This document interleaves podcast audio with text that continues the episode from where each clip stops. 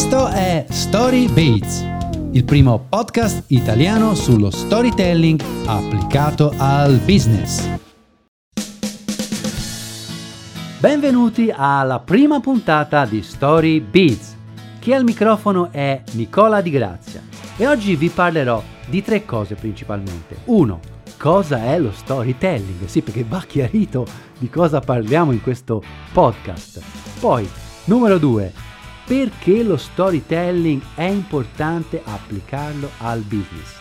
E infine, in chiusura di puntata, vi racconterò una storia, la storia di come nasce questo podcast. Sì, perché dietro a questo microfono non c'è solo una persona, ma nel progetto ci sono altre persone.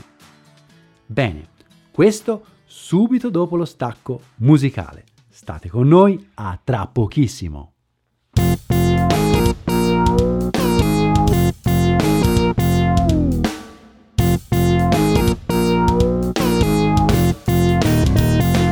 Bene, bene. Dunque, benvenuti a Story Beats e come detto in introduzione voglio chiarire di cosa si parla. Cosa è lo storytelling? Sì, perché è un termine abbastanza di moda e quindi molti ne parlano, e però non tutti con la stessa definizione. Dunque, se traduciamo la lettera storytelling, eh, vuol dire mh, dire, raccontare storie. Ora, storie, storia, noi in italiano possiamo benissimo intendere anche una storia, una cosa di fatti, di numeri, di dati, è una cronologia, una biografia, è una history, come dicano gli inglesi.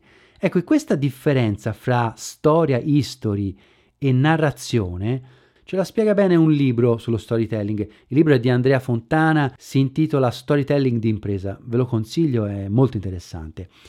E Andrea appunto fa questa differenza fra history, quindi una cosa di cronologie, di fatti, e fra story, che va intesa come narrazione, come racconto. Il racconto è ben differente da dati e numeri. Il racconto, beh, prima di tutto ha un eh, conflitto da risolvere, ha una, un'impresa da compiere. Poi il racconto è fatto di percezioni, è fatto di introspezione.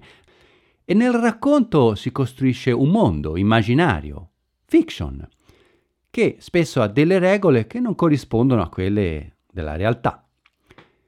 Ai veri storyteller non piacciono le date, i numeri. Ne è un esempio Italo Calvino, che a un amico scrisse una volta una lettera dicendo che odiava i, i dati biografici. Vi leggo qui un, un pezzetto di quel che scrive e dice ogni volta che rivedo la mia vita fissata e oggettivata sono preso dall'angoscia. Ridicendo le stesse cose con altre parole, spero sempre da girare il mio rapporto nevrotico con l'autobiografia.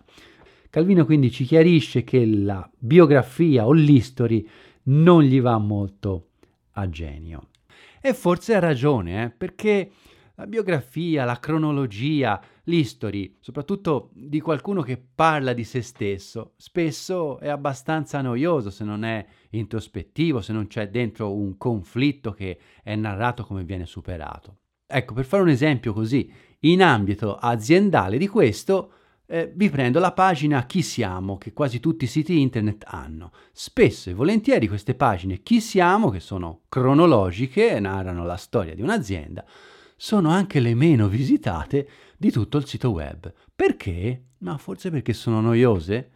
E allora, se voi avete un'azienda, avete il vostro sito web che ha pochi accessi nella pagina chi siamo o se ha pochi accessi ha poco tempo di lettura sopra quella pagina, beh, allora vi consiglio di usare qualche tecnica narrativa, qualche elemento. Quali sono questi elementi? Gli elementi sono cinque secondo lo scrittore russo Vladimir Propt, che ne parla in, in un libro che si chiama Morfologia della fiaba. Dunque, Prima di tutto ci vuole un protagonista, nel caso della vostra pagina chi siamo sarà sicuramente la vostra impresa.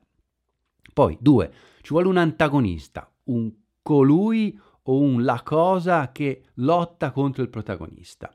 Numero tre, ci vuole il magico aiutante o un oggetto magico che aiuterà il protagonista, nel caso della vostra pagina chi siamo, la vostra azienda, a superare l'antagonista. Poi 4, ci vuole un premio, che spesso nelle fiabe è la principessa che vuole sposare il protagonista. E 5, ultimo elemento, ci vuole un donatore, un mentore, qualcuno che indica la strada o comunque fornisce l'oggetto magico al protagonista. Ecco, se la prossima volta ci troviamo a scrivere qualcosa di noi stessi e lo vogliamo fare in maniera più coinvolgente, più emotiva, proviamo a usare questi cinque elementi. E ehm, sentivo l'esigenza di chiarire questa cosa sullo storytelling. Beh, perché due giorni fa sono stato anche preso sul vivo mentre ero in azienda e un, eh, mi viene presentato un cliente al cliente io sono introdotto come l'esperto di storytelling dell'azienda e il cliente fa la battuta e dice ah sì quello che ci ingannano i clienti con le storie. E quando sento questo io rispondo a bruciapelo, no, quello che emoziona voi clienti con le storie. Ma al di là di questo scambio di battute vi faccio un altro esempio in cui lo storytelling non è proprio inteso come l'ho eh, elencato prima. C'è un libro anche questo interessante, parla di startup. Il libro si chiama Startup in 21 giorni. L'autore è Lorenzo Aint. Se volete aprire una startup ve lo consiglio. E lui parla di storytelling e a un certo punto nelle note chiarisce cos'è. E lui dice, lo storytelling è una branca di copyright che ha la funzione di creare storie piacevoli da divulgare allo scopo di renderle virali. Il tipico esempio è la presunta nascita della Apple in un garage. Tutte le aziende di quel tempo nascevano in un garage o scantinati, ma soltanto l'azienda di Cupertino ne fece una bandiera. Ecco, secondo me l'autore va un po' nella direzione dell'history e molto meno nella parte storytelling inteso come story, narrativa. Io non voglio in questo momento dare la formula dello storytelling, però voglio fare capire che ci sono due direzioni. Se abbiamo il timone in mano e vogliamo scrivere la storia nostra di qualcosa, eh, dobbiamo capire in che direzione mettere questo timone. Qual è la direzione invece in cui la Apple veramente fa storytelling? Beh, lo spot 1984 di Ridley Scott. Ve lo ricordo velocemente. Lo spot mm, si apre con delle persone che marciano in un mondo estremamente cupo, scuro, è una situazione, un mondo immaginario che ricorda il romanzo di Orwell, 1984. E in questo contesto spunta la protagonista, una ragazza eh, con pantaloncini colorati, scarpe colorate, che corre e in mano ha un oggetto magico, eh, che è un grande martello. Con questo martello corre, inseguita da dietro dalla polizia, e arriva fino alla sala centrale e intanto mi mando sotto il sonoro dello spot e comincia a roteare questo grande martello. Le persone sedute nemmeno la notano, continuano a guardare il grande schermo, rapite dai messaggi di questo presunto dittatore, quindi l'antagonista, e la ragazza scaglia il martello che spacca lo schermo e questo darà il premio finale, cioè la libertà di pensiero, diciamo, a questo popolo che prima era lobotomizzato. Chiude con questo messaggio. On January 24th, Apple Computer will introduce Macintosh. And you'll see why 1984 won't be like 1984. Ok, qui in 30 secondi la Apple riesce a mettere in campo quasi tutti quei cinque elementi narrativi di cui parla Prop.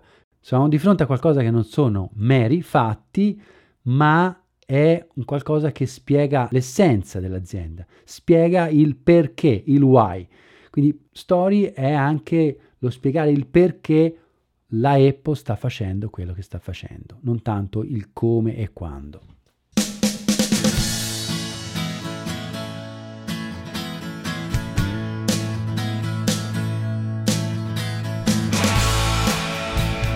Punto numero due di questa puntata, perché lo storytelling è importante per il business. Il magazine Forbes nel 2016, quindi qualche mese fa, scriveva Storytelling, the new strategic imperative of business, cioè il nuovo imperativo strategico del business. E l'articolo che lo trovate se andate su Google e cercate, eh, cioè, fornisce vari esempi, ma in sunto cosa dice? Dice che Lo storytelling, in quanto è una cosa che tende a emozionare, è molto strategico perché è con le emozioni che le persone principalmente scelgano, quindi compiono le azioni poi di acquistare e poi alla fine di essere fedeli a una determinata marca. Noi pensiamo di essere magari razionali, però in verità soprattutto siamo guidati dalle emozioni e lo storytelling parlando a, a livello di emozioni quindi diventa un, una strategia estremamente importante. Se volete approfondire il perché noi siamo guidati più dalle emozioni, eh, c'è un, un libro che ritengo molto interessante sul neuromarketing che si chiama Pensieri lenti e veloci. Senza scomodare comunque il neuromarketing, mi è rimasta impressa una frase di un presidente, presidente della Mercedes-Benz Thailandia, che era presente a un corso di storytelling ad Amsterdam.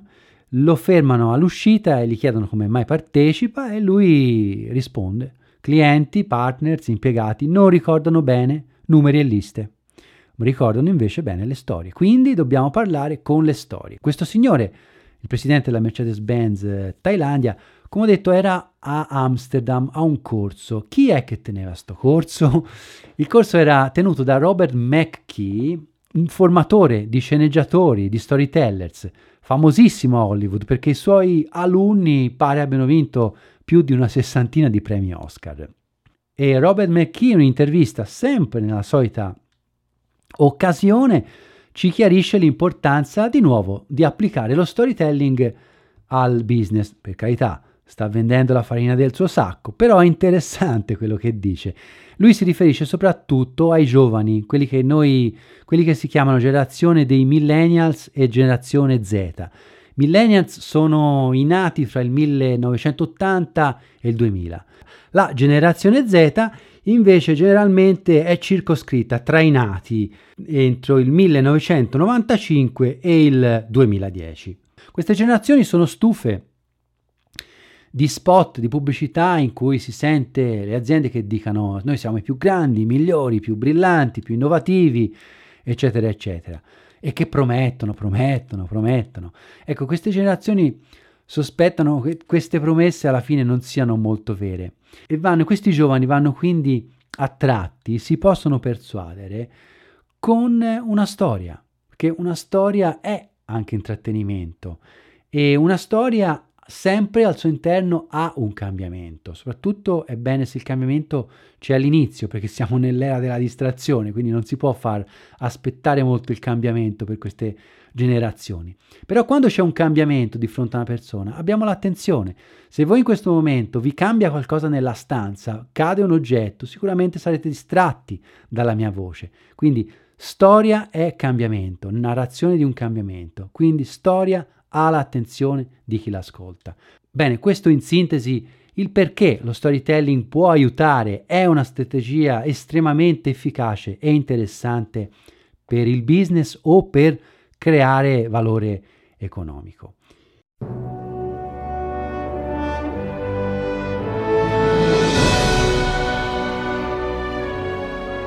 Chiudiamo, chiudo questa puntata, ho parlato di storie, storie, storie, narrazione, con una narrazione. Vi racconterò come nasce Storybiz, questo podcast, alla prima puntata. E ve lo racconto così.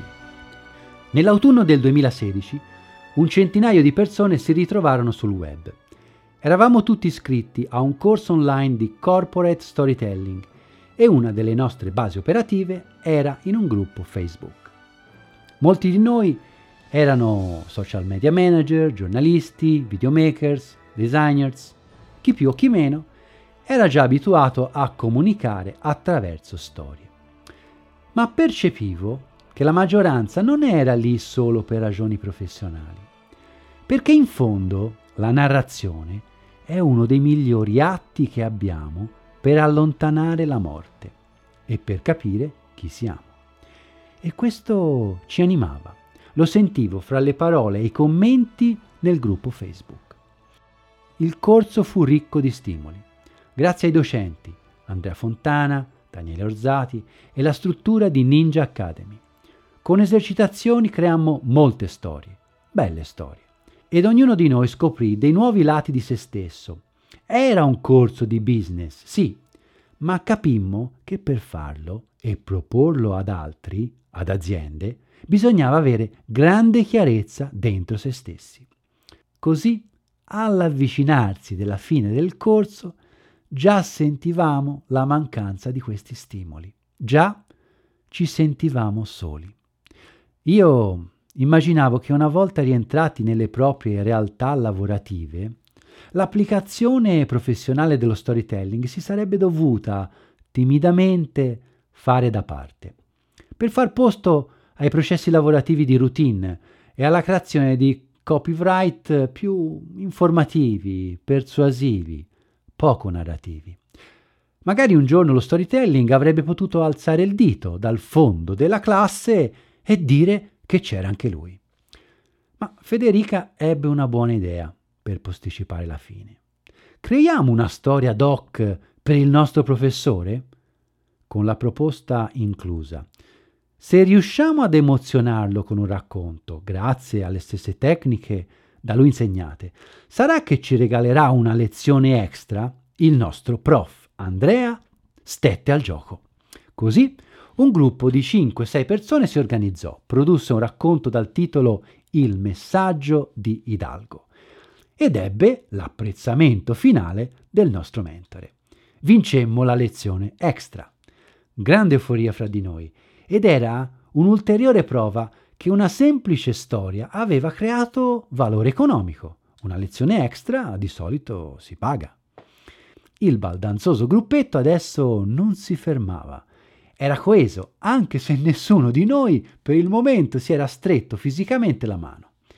Intuivamo che lo storytelling era una cosa che faceva bene al business, ma anche al cuore. E Google Trends ci confermava che non eravamo soli a voler sapere di più su questo argomento. Fu allora che proposi di creare un podcast dedicato. Le sognatrici storytellers Federica, Silvia Flowers, Anna, Silvia, Samantha credettero nell'idea, posero le loro energie nel progetto, con me. Ci siamo così divisi per competenze, abbiamo ricercato chi eravate voi, il nostro pubblico.